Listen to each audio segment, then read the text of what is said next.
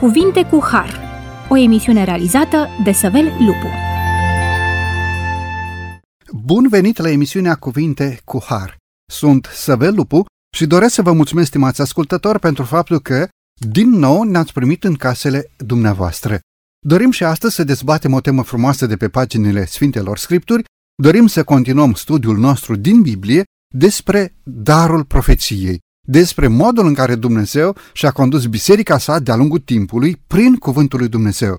Dorim să discutăm despre Biblie, despre acest dar oferit nouă oamenilor în Biblie, având descoperirea lui Dumnezeu trimise către noi prin acești profeți al lui Dumnezeu. La baza învățăturii creștine este cuvântul lui Dumnezeu, Biblia, însă Biblia a ajuns în mâinile noastre prin intermediul acestui dar profetic – unul dintre darurile Duhului Sfânt pentru Biserica lui Dumnezeu din timpul sfârșitului. În direcția aceasta vreau să subliniez textul din Romani, capitolul 12, versetul 5 și 6. Tot așa și noi, care suntem mulți, alcătuim un singur trup în Hristos, dar fiecare în parte suntem mădularele unii altora. Deoarece avem felurite daruri, după harul care ne-a fost dat, cine are darul prorocie să-l întrebuințeze după măsura credinței lui – iar cine este chemat la o slujbă să se țină de slujba lui. Aceștia sunt profeții lui Dumnezeu de-a lungul timpului. Oameni chemați de Dumnezeu pentru a vorbi din partea lui Dumnezeu, pentru a vorbi bisericii, corpului lui Hristos, de a transmite mai departe solia directă din partea lui Dumnezeu către poporul său.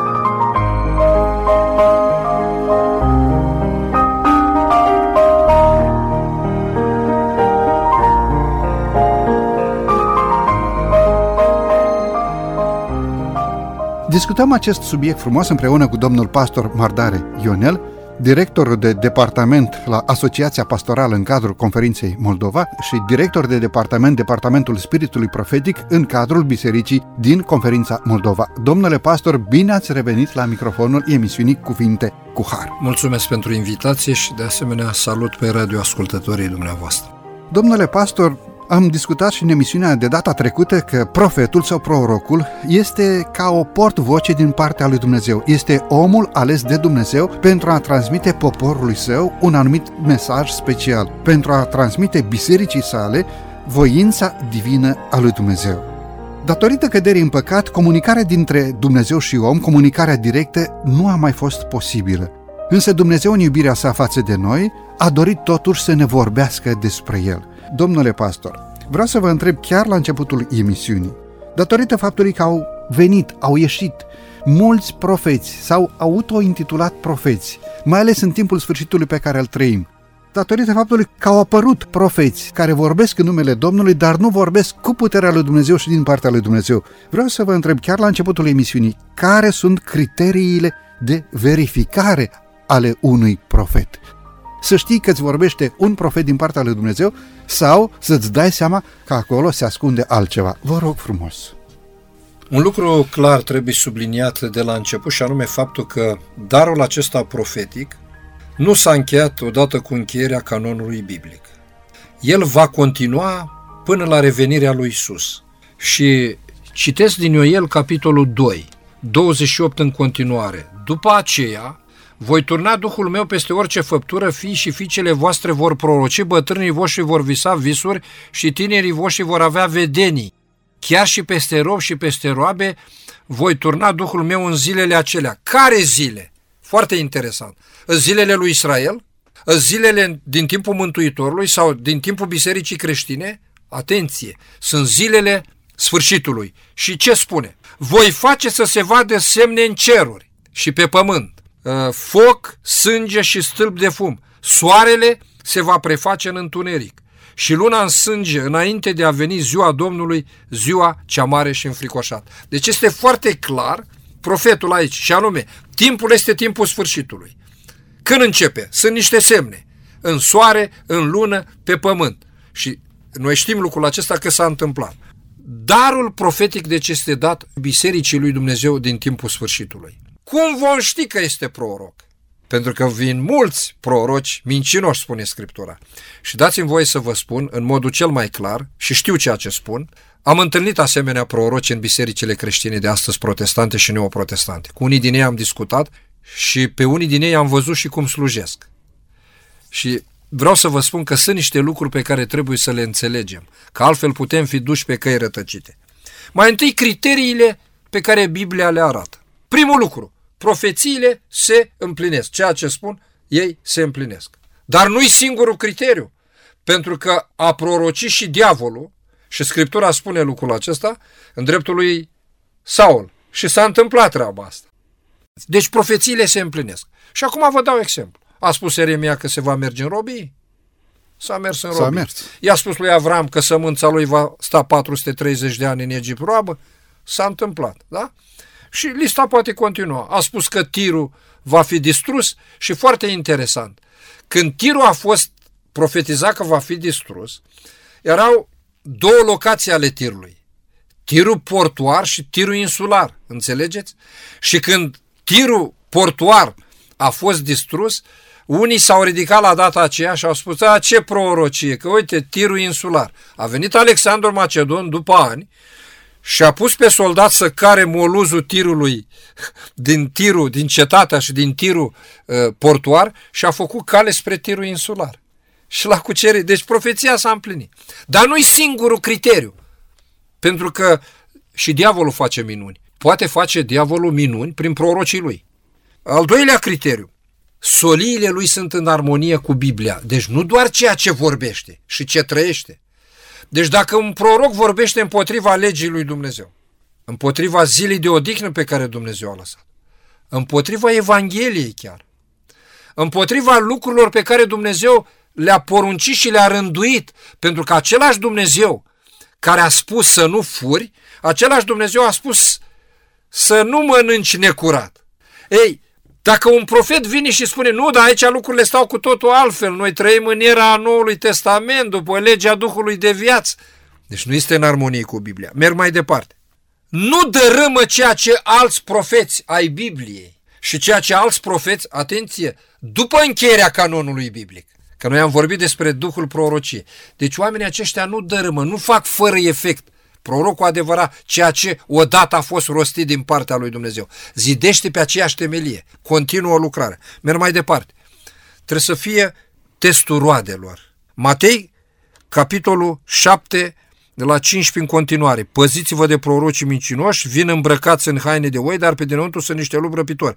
Îi veți cunoaște după roadele lor. Și acum, atenți! Ce am văzut la unii proroci? Pentru că îi cunosc foarte bine pe unii dintre ei. V-am spus că am avut de-a face cu ei. În primul rând, trebuie să fie în rânduială cu biserica. Frații tăi să te recunoască. S-ar putea să te chem tu pe tine proroc, dar frații tăi de credință în biserica ta, care ai fost odată, să nu te mai recunoască. Exact. Doi, să fie în rânduială cu familia. Am cunoscut proroci care vindecau, care... și când oamenii au început să, să cerceteze roadele, el era despărțit de soție și venea dintr-o zonă a țării, înțelegeți, care nu-l cunoștea nimeni, zicea el, și venea și prorocea în altă zonă a țării. Deci își lăsase familia, era certat cu autoritățile. Nu-și plătea taxele și el era proroc, înțelegeți? Merg mai departe. Roadele Duhului Sfânt. Un proroc, deși mustră, dar mustră având ce? Având acea demnitate, blândețe, cinste, transparență, pentru că un proroc depinde de mijloace. E adevărat sau nu e adevărat? Sigur că da. da. Apoi merg mai departe. Nu are afinități la bani. Am văzut proroci care după ce au prorocit Sclipeau au, ochii după... Sclipeau ochii, dar au cerut sume. Da? E lucrarea Domnului, înțelegi? Și el trebuie să o facă și așa mai departe. Apoi, el nu slăvește persoana lui. Și am văzut oameni de ăștia care, înțelegeți, căutau, se vedeau în ochii lor și în slujirea lor cum caută aplauze. Cât mai multe aplauze. Deci, prorocul este smerit, este umil. Îl ridică în cel mai înalt grad și îl glorifică și îl slăvește pe cine? Pe Iisus Hristos. Profeția lui este cum? Este centrată pe Iisus Hristos. Și merg mai departe. Ce spune Ioan în una din epistolele sale. Orice proroc, sau eu extrapolez, oricine spune că Iisus Hristos nu a venit în trup, trup, este împotrivă. Deci nu este un proroc adevărat. și în același timp să mărturisească revenirea Domnului Hristos pe norii cerurilor. Prorocul adevărat spune, asta spune Dumnezeu, istoria acestui pământ se va încheia, se va pune punct și Isus Hristos se va întoarce să-și ia popor. Domnule pastor, mulțumesc tare mult pentru aceste eh, distinții atât de clare în lucrarea unui proroc, pentru aceste criterii de verificare a prorocului care ne vorbește din partea lui Dumnezeu, pentru ca să nu fim duși în rătăcire de orice vânt de învățătură care ar fi rostit eventual de cineva care s-ar numi pe sine proroc. Domnule pastor, aș vrea să mergem un pas înainte în emisiunea de astăzi și să vă întreb, să discutăm. De ce Dumnezeu a găsit necesar ca să trimită acest dar al profeției să ne vorbească prin proroci, prin profeți, în biserică de-a lungul timpului, dar în mod special în biserica din timpul sfârșitului, care așteaptă revenirea Domnului și Mântuitorului nostru Isus Hristos pe norii cerurilor. De ce a găsit Dumnezeu de cuvință să ne trimită acest dar și să ne vorbească prin gura prorocilor, prin gura profeților, având mărturia profeților din Vechiul Testament, având mărturia Bibliei și iată că Dumnezeu continuă să-și străjuiască biserica sa de-a lungul timpului, în mod special și în biserica timpului sfârșitului. Vă rog frumos! De ce Dumnezeu atât de mult a dorit să lucreze pe această cale numită revelație specială, trimițând în mijlocul poporului său și a bisericii rămășiței darul profetic. În primul rând, acest lucru arată interesul lui Dumnezeu față de mântuirea omului. El a venit să caute și să mântuiască ce era pierdut. Uh, darul acesta profetic a fost făgăduit. A fost făgăduit lui Israel, a fost făgăduit bisericii nou testamentale, și mă refer bisericii primare, apostolice, și a fost făgăduit de-a lungul creștinismului bisericii rămășiței care a apărut la vremea sfârșitului. Al doilea lucru. Biserica își duce viața pe un pământ unde există și un diavol. Pentru că viața noi o ducem în trei. Dumnezeu, eu și cel rău. Deci Dumnezeu a trimis darul acesta pentru a-l demasca pe cine? Pe cel rău. Pentru a arăta, al treilea rând, pentru a arăta care este calea și pentru a feri biserica de ce? De erezii, de lucruri stricăcioase care duc către peire pe fiecare om care nu este atent și nu rămâne în adevărul Scripturii. Mai mult decât atât, biserica sau granițele împărăției trebuie să se extindă. Mântuitorul a spus lucrul acesta. Mergeți în toată lumea. Evanghelia aceasta trebuie să fie propovăduită în Matei, capitolul 24. În toată lumea atunci va veni sfârșitul. Cum se va duce în toată lumea? Ei, biserica trebuie să ia niște măsuri în privința misiunii, a extinderii da, acestui adevăr, a predicării soliei. Și atunci Dumnezeu a dat sfaturi și învățături și îndrumări prin profet. Și apoi gândesc că Dumnezeu a ales să ne vorbească printr-un profet, printr-un proroc de-a lungul timpului, prin oamenii lui Dumnezeu, prin profeții lui Dumnezeu, datorită faptului că, în relație cu noi oamenii, nu a dorit să ne înfrângă printr-o descoperire de slavă, de înger de lumină. Îi spune lui Moise fața nici când n-ai putea să mi-o vezi, pentru că omul nu poate vedea slava, fața lui Dumnezeu și să trăiască. De aceea ne-a vorbit pe limbajul nostru a ales calea prin care omul poate cel mai bine să-l înțeleagă. Și mulțumim lui Dumnezeu pentru că a făcut acest lucru și l-a făcut pentru noi oamenii. Domnule pastor, e timpul să avem aici o scurtă pauză muzicală, după care ne vom întoarce la microfonul emisiunii Cuvinte cu Har. Cu tine prin credință, Doamne, voi porni, căci pașii tăi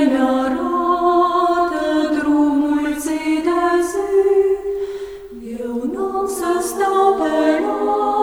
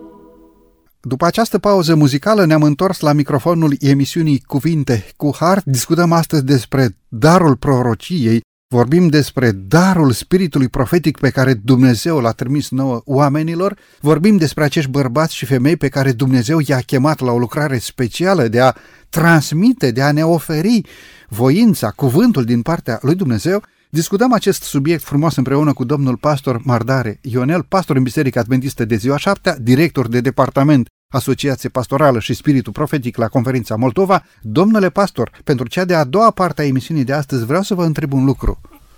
Pentru că în lumea de astăzi sunt mulți proroci care nu sunt trimiși de Dumnezeu, vorbesc în numele lor sau vorbesc în numele propriu sau din anumite interese. Vreau să vă întreb, de unde primea profetul autoritate? Era autoritatea lui? Era vorba despre o altă autoritate?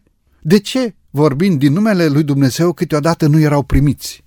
Ce fel de mesaj primea din partea lui Dumnezeu acest proroc, acest profet, sub ce formă transmitea adevărul și cum am putea să categorisim inspirația divină, pentru că la un moment dat au fost profeți care au scris și în carte descoperirea pe care le-a dat-o Dumnezeu. Deci de unde era autoritatea și cum au transmis revelația divină către noi oamenii? Așa cum uh, spune și Apostolul Pavel, scriind romanilor despre libertatea lui Dumnezeu de a alege pe unul și de a respinge pe celălalt. Aici nu este vorba de mântuire. În cazul legat de mântuire suntem egali. Toți avem dreptul la mântuire. Dumnezeu ne cheamă pe toți să acceptăm jugul lui, sarcina lui, să ne descărgăm povara păcatelor noastre, să-L iubim, să credem în El, să colaborăm cu El pentru ca să fim mântuiți.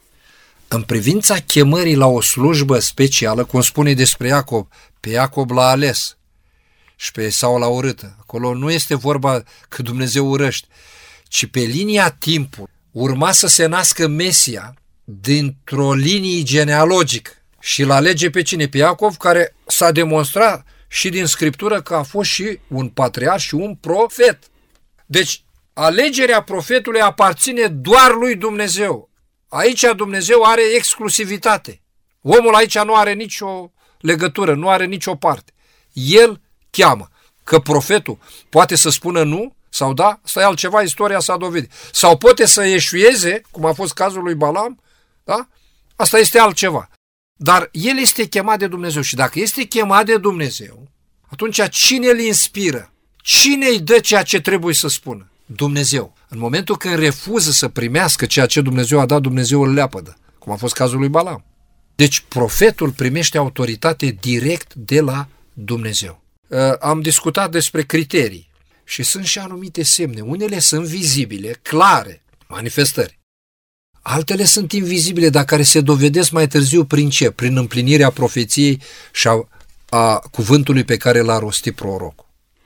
Și primind din partea lui Dumnezeu autoritate, vorbește ca din partea lui Dumnezeu. Și acum vedeți expresiile biblice. 1 Samuel, capitolul 3, 17, perioada de criza lui Israel, după vremea judecătorilor, da? Zice Eli, versetul 17, care este cuvântul pe care ți l-a vorbit Domnul? Nu mi-ascunde nimic.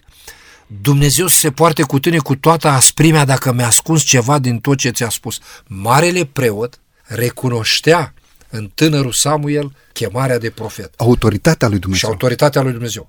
Ieremia, Ezechiel, Domnul mi-a vorbit, El mi-a zis, Domnul m-a apucat, Domnul m-a dus, toate aceste lucruri, toate aceste expresii demonstrează că autoritatea e de la Dumnezeu. Dar veți spune așa, dar și astăzi prorocii mincinoși pot spune lucrul ăsta, Domnul mi-a zis. Dar apar celelalte verigi ale analizei lucrării lor și ale verificării, dacă într-adevăr ceea ce spune este de la Dumnezeu sau nu. Și apoi, de fiecare dată când prorocul, profetul vorbește din partea lui Dumnezeu, având autoritatea lui Dumnezeu, transmite un mesaj inspirat din partea Creatorului nostru ceresc, care cere o pocăință din toată inima pentru popor, pentru noi oamenii.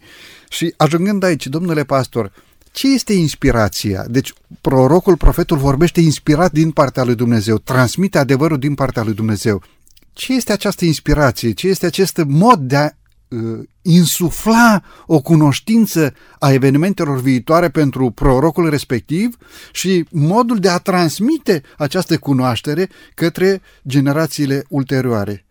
Și de ce nu, modul de a explica evenimente care au fost în trecut, de a preda cuvântul lui Dumnezeu pentru cei de lângă tine. Vă rog frumos! Legat de inspirația profeților, Uh, teologii sunt împărțiți. Dacă ar citi Scriptura și ar fi credincioși cuvântului Scripturii, n-ar avea probleme. Dar omul complică lucrurile. Deci oamenii complică lucrurile, pe când Dumnezeu le simplifică pentru înțelegerea noastră. Citeam din Iov, spunând în capitolul 33 de la versetul 15 în continuare, că el vorbește omului prin vise, viziuni, cufundat în somnul de noapte, ca să-l cerceteze, să-i transmită voința, ca omul să fie ferit de rău și de sabie, adică să fie mântuit. Cine este autorul? De unde primește profetul, persoana profetului în mintea lui, imagini, sunete, culori, tablouri, de unde primește? De la Dumnezeu. Prin diferite căi. Fie că îi vorbește direct, fie că îi vorbește prin înger, fie că îi vorbește prin scriptură, fie că îi vorbește noaptea prin vise și viziuni. El primește în mintea lui și apoi, potrivit culturii, pregătirii și timpului pe care îl trăiește, el ce face? Decodifică și transmite mesajul în limbaj omenesc. Unii cred că profetul este robot. L-a luat Dumnezeu în stăpânire, nu e liber să se exprime potrivit culturii lui. Ori Scriptura ne arată că sunt și profeți care au greșit. E adevărat, Nathan zice, faci un lucru bun să construiești o casă Domnului. Și noaptea îi spune Domnul, du-te și spune nu, nu el va construi că tu ești om al sângelui, ci Solomon, urmașul după el. De asemenea, profetul are și slăbiciuni. De exemplu, Ilie a făcut o demonstrație pe Carmel extraordinară, a readus poporul la adevăratul Dumnezeu. Dar când Izabela a spus să mă pedepsească zeii la care slujesc dacă până dimineață nu voi face la fel cu tine ce ai făcut tu cu prorocii lui Baal. Ce a făcut Ilie? S-a îndoit și a fugit. S-a îndoit, a fugit. Vă mai dau un exemplu. Spune în Ioan 1.29, iată mielul lui Dumnezeu care ridică păcatul lumii. Profetul nu mă gulește, a rostit adevărul și mustrarea în dreptul lui Irod, Irod îl închide și când îl închide urmând să-i taie capul, ce se întâmplă? Datorită unor neîmpliniri și înțelegerii greșite a împărăției și a lucrării lui Isus, spune ucenicilor care l-au vizitat în temniță, duceți-vă și întrebați-l dacă el este acela sau vine un... Așteptăm pe altul. Aici nu este necredință. Arată ce? Umanitatea unui profet. Limitele. Limitele unui profet. Deci profetul primește de la Dumnezeu, procesează prin Duhul Sfânt mesajul și îl transmite în limbaj omenesc. Are nedesăvârșiri? Are nedesăvârșiri. Dar prin faptul că are nedesăvârșiri nu însemnează că nu este de la Dumnezeu. Și v-aș da o imagine. Cu ce schimbă valoarea mobilul pe care îl folosesc la transportarea unui lingou de aur? Fie că este un sac ponosit sau este o tipsie aurită. Cu ce schimbă valoarea lingoului de aur? Cu nimic. Fie că este transportat într-un sac ponosit, da? fie că este transportat în ce? Într-o tipsie aurit. Deci mesajul rămâne mesaj. Deci aceasta este inspirația dinamică. Adică nu-i verbală, pentru că Scriptura arată că unii profeți au uitat, alții au citat din altă parte din Vechiul Testament. Asta ce arată? Nu că Biblia are greșeli. Dacă vrei să cauți greșeli în Biblie, găsești. De ce? Pentru că nu înțelegi ce? Modul cum Dumnezeu inspiră. Și că dă libertate ce? Profetului. Însă atenție, să nu cădem în extrema cealaltă, adică să mergem pe ideea că Domnul dă libertate profetului în așa fel încât mesajul să fie distorsionat. Nu. Dumnezeu a avut grijă ca mesajul și are grijă prin Duhul Sfânt să fie transmis exact cum dorește El, în libaj nedesăvârșit. În momentul când e transmis altceva, Dumnezeu îl leapă de pe profet. Vedem exemplul lui Balaam. Când a încercat să forțeze mâna lui Dumnezeu, Dumnezeu a vorbit chiar prin măgăriță și dacă omul n-a dorit să se întoarcă și să asculte glasul unei măgărițe, Dumnezeu l-a lăsat în voia, spune în romani, firilor. Și aș vrea să mai subliniez un lucru foarte important. Profetul nu este stăpânul revelației. Adică pătrunde el așa încât știe totul despre Dumnezeu. Nu. El este robul, sclavul revelației. În măsura în care Dumnezeu se descoperă, el ce face? Transmite. Transmite ceea ce Dumnezeu de aceea noi, credincioși, și de aceea Biserica lui Dumnezeu este sfătuită în, în 1 Tesaloniceni, capitolul 5, versetul 20, nu desprețuiți prorociile. De ce? Pentru că sunt cuvântul lui Dumnezeu transmis către noi oamenii într-un limbaj omenesc, dar conținând voința divină a lui Dumnezeu. Însă Pavel mai adaugă ceva, să le cercetăm, să vedem dacă sunt de la Domnul și să păstrăm ce este bun. Măreția lui Dumnezeu se descoperă prin faptul că de-a lungul timpului Dumnezeu ne-a vorbit prin oamenii lui, transmițându-ne în limbaj omenesc voința sa divină. Domnule pastor, mulțumesc tare mult. E momentul să avem din nou o scurtă pauză muzicală, după care vom reveni la microfonul emisiunii Cuvinte cu Har.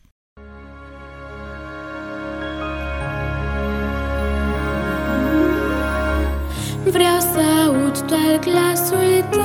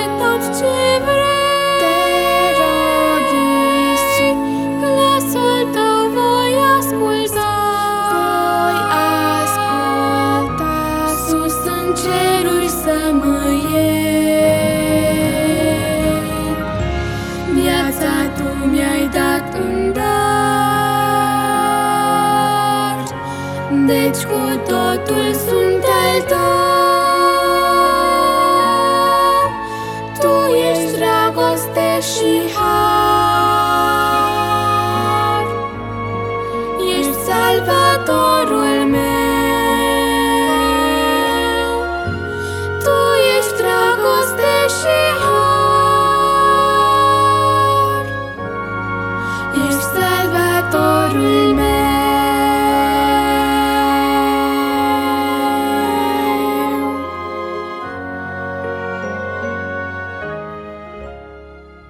După această frumoasă pauză muzicală ne-am întors la microfonul emisiunii Cuvinte. Cu Har discutăm astăzi despre darul profetic, despre spiritul profeției, discutăm despre modul în care Dumnezeu și-a transmis voința sa divină de-a lungul timpului prin oameni care erau supuși acelorași slăbiciuni ca și noi, dar biruitor prin Harul lui Dumnezeu, astfel încât au fost învredniciți de Dumnezeu, împuterniciți să ne transmită cuvântul din partea lui Dumnezeu. Discutăm acest subiect frumos împreună cu domnul pastor Mardare Ionel, pastor în Biserica Adventistă de ziua șaptea. Domnule pastor, pentru cea de-a treia parte a emisiunii de astăzi, aș dori să discutăm, să dezbatem următorul aspect, și anume, darul spiritului profetic este într-o relație desăvârșită cu Sfânta Scriptură. Dar acum vreau să vă întreb, spiritul profetic sau lumina darului spiritului profetic autenticitatea cuvântului lui Dumnezeu transmis prin spiritul profetic se suprapune Bibliei, înlocuiește Biblia? Sunt unii proroci care au prorocit din partea lui Dumnezeu, dar mesajul lor nu este scris în Sfânta Scriptură. Alți proroci au spațiu pe care l-au scris în Sfânta Scriptură foarte multe capitole. Se suprapun aceste mesaje? Mesajul lui Dumnezeu rostit prin gura unui proroc care nu a fost scris în Sfânta Scriptură, se suprapune peste ceea ce Dumnezeu ne-a transmis de-a lungul timpului prin proroci, mesaje scrise în Biblie. Mai întâi trebuie să vedem cum se raportează sau cum s-au raportat profeții Vechiului și Noului Testament la Scriptură. După ce au fost scrise cele cinci cărți a lui Moise, vă aduceți aminte că profeții Vechiului Testament, Isaia, spune la lege și la mărturie. Isaia 8.20. Către ce îndreaptă Isaia? Către scripturile scrise. Și toți profeții fac lucrul acesta.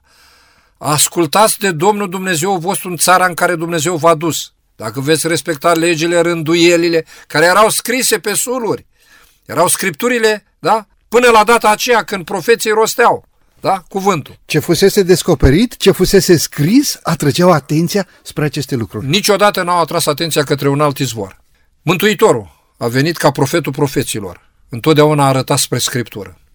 Cine crede, cum zice Scriptura Ioan 7,38, din inima lui va țâșni izvoare de apă vie. Cine crede, cum zice Scriptura. Cercetați Scripturile. Scripturile nu pot fi desființate. La început. Păi când Mântuitorul spunea la început, unde trebuia să cauți începutul? În Cartea Genezei, nu în Scripturile Vechiului Testament. Apostolul Pavel vorbește că toată Scriptura este cum? Insuflată. Insuflată. Petru spune despre Pavel și despre epistolele lui, deși sunt greu de înțeles, ce demonstrează Petru? Că sunt de unde? De la Dumnezeu, inspirate. Apocalipsa, ultima carte a Bibliei, Ioan nu spune că e o opera lui. Spune Hristos, Dumnezeu a dat descoperirea, da? Lui Iisus Hristos, îngerului, îngerul i-a dat lui Ioan și Ioan a trimis-o cui? Fraților lui. Vedeți linia aceasta? Întotdeauna autoritatea este Dumnezeu. Ei, Biblia, cele 66 de cărți, canonul Scripturii, este regulă standard, e supremul standard. Da, da, ce facem cu profeții care sunt în afara canonului biblic? Și am vorbit în emisiunea trecută despre Ellen White. Ce facem cu ea?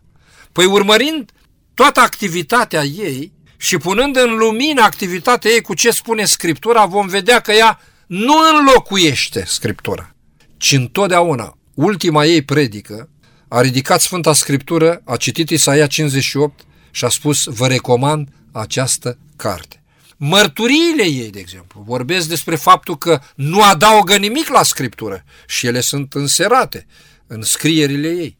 Deci profetul, fie că îl găsim în canonul biblic, fie că îl găsim dincolo de încheierea canonului biblic, în biserica poporului lui Dumnezeu, este persoana care întotdeauna a vorbit arătând spre Scriptură, un ghid care să ne conducă la Biblie. Și acum vreau să vă dau o imagine a telescopului. Da? Telescopul nu fixează stele pe cer. Te uiți cu ochiul liber, vezi un anumit număr. Da? Dar când pui telescopul, vezi... Nu! Nu plantează stele pe cer, ci le vizualizează pe cele care nu se văd cu ochiul liber. Tot așa, în Scriptură sunt lucruri sistematizate și nesistematizate. Și am să vă dau un exemplu. Un adevăr nesistematizat este adevărul cu privire la trupul nostru care este templul Duhului Sfânt. Dom'le, ce să fac eu cu trupul ăsta? Ce să mănânc, ce să beau, cum să fac? Scriptura doar fixează principiul. Și vine profetul și arată detalii. Uite, asta, asta, aceasta, elementele acestea, de acestea să te ferești. E foarte interesant. Haideți să vă dau exemplu ăsta. Iosafat. Când a ajuns la conducere, nu și-a întărit uh, uh, semințiile Iuda și Beniamin cu cetăți, nu și-a perfecționat tehnica de luptă, zice, a chemat pe Levis la el, 2 Cronici 15. Le-a dat legea în mână, legea Domnului, cuvântul Domnului și a trimis în popor. Învățați poporul și zice, o mare groază a apucat neamurile din jur. Deci când așez cuvântul lui Dumnezeu la locul unde trebuie, e binecuvântare. După aceea Ezra, cărturarul, ce a făcut? A citit în fața poporului ce? Legea Domnului. Și lista poate continua. Deci, profetul se raportează în primul rând și în primul rând la Sfânta Scriptură ca fiind standard moral. Dar veți spune, dar scrierile inspirate ce autoritate au? Au aceeași autoritate, dar să folosesc un termen pe care îl folosesc unii teologi, o autoritate secundară, adică nu este normă, dar arată spre normă. Spre cuvântul lui Dumnezeu, spre Sfânta Scriptură ca normă divină stabilită de Dumnezeu.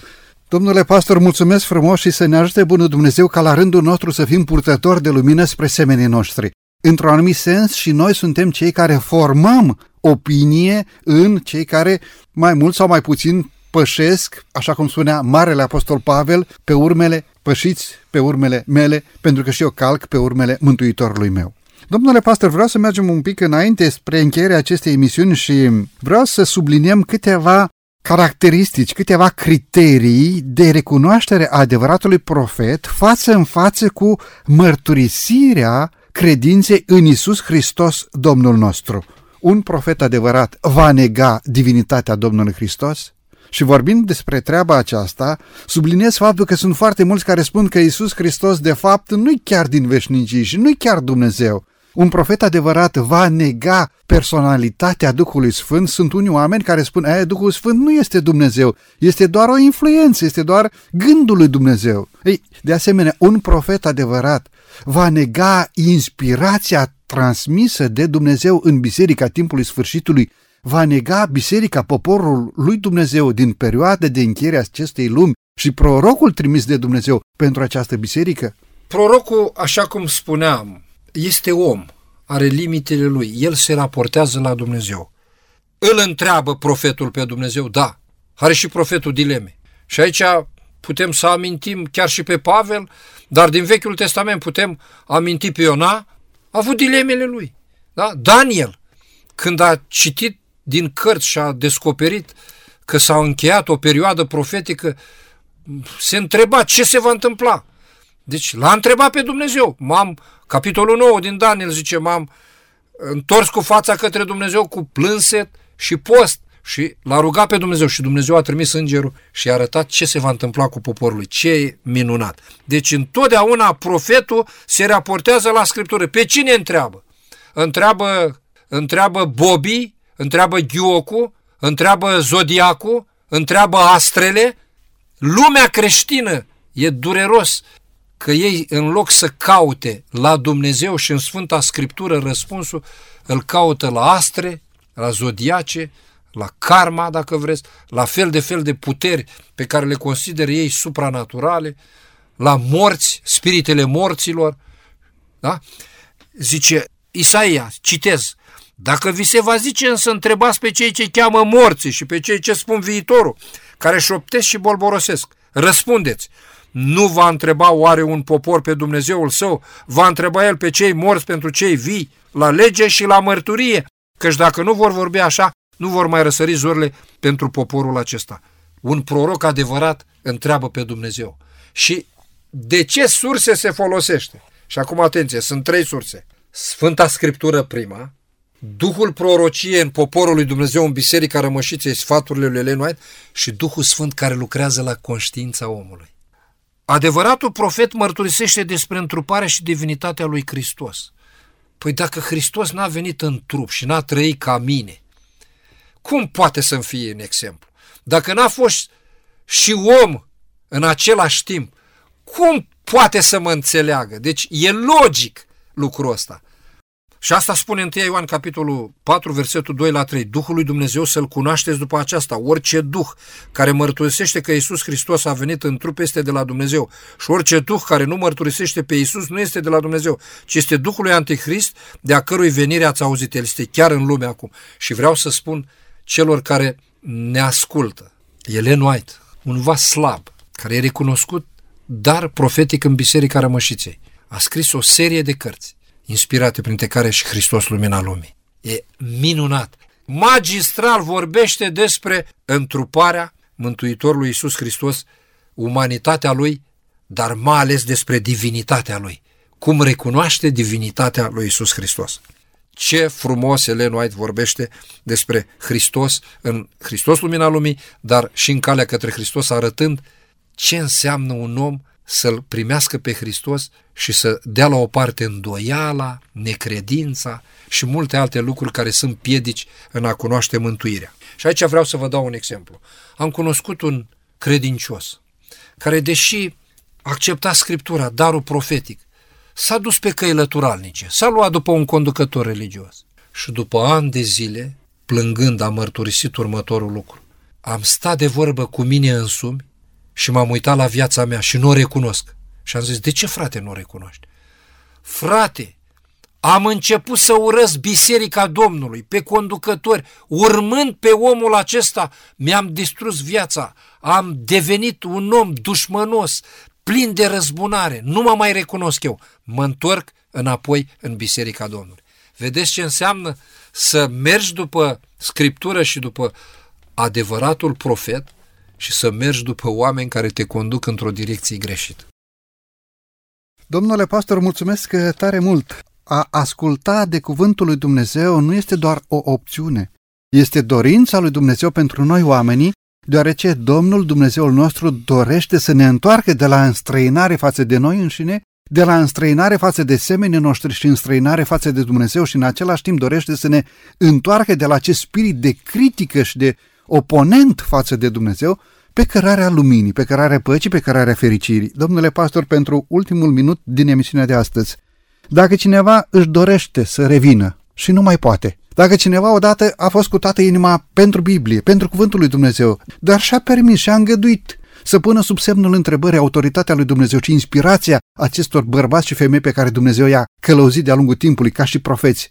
Și din anumite circunstanțe omul respectiv s-a îndepărtat, dar în inima lui încă mai sclipește, încă mai licăre acolo o mică lumină și și-ar dori întoarcerea, dar nu mai poate. Cum să procedeze un astfel de om? Poate este rușine că a vorbit pe frații lui, poate este rușine că s-a împotrivit bisericii și conducătorilor, dar și-ar dori. Ce l-ați sfătui? Dumnezeu ne spune prin cuvântul inspirat că mucul care încă pâlpâie nu va fi stins și trestia nu va fi frântă.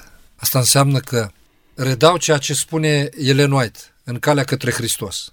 Și e foarte interesant gândul acesta, care ne inspiră indiferent în ce situație suntem. Și chiar dacă ne simțim părăsiți de Dumnezeu și nu mai avem putere. Ideea este aceasta. Omul, indiferent cât de jos poate să cadă, adică să se depărteze de Dumnezeu. Deci, nu există prăpaste atât de jos în care omul să cadă și Dumnezeu să nu-l ridice. Ce sfătuiesc pe acești oameni? Mai întâi, eu așa aș proceda. Poate sunt și alte modalități de a rezolva problema. Să stea singur cu Dumnezeu și să-și verse sufletul înaintea lui Dumnezeu și să ceară de la Dumnezeu lumină. În al doilea rând, dacă au prieteni, dacă au, de exemplu, un pastor care sunt mai apropiați de ei, să cheme, să-i facă o vizită, să stea de vorbă cu el și să-și mărturisească ce?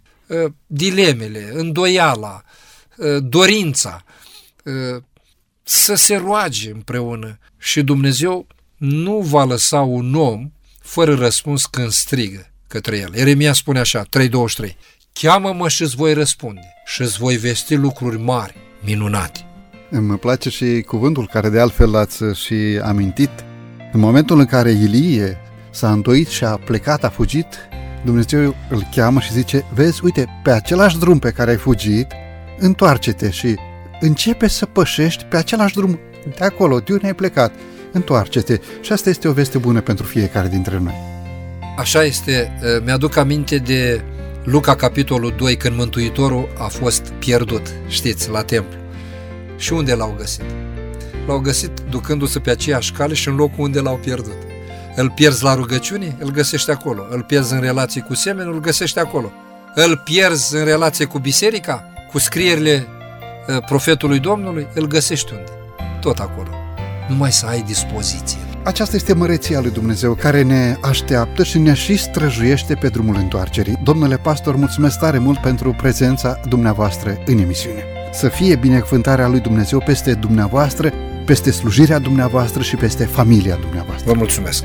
Să fie binecuvântarea lui Dumnezeu și peste stimații noștri ascultători. Vreau să vă mulțumesc încă o dată pentru faptul că timp de 50 de minute ne-ați primit în casele dumneavoastră.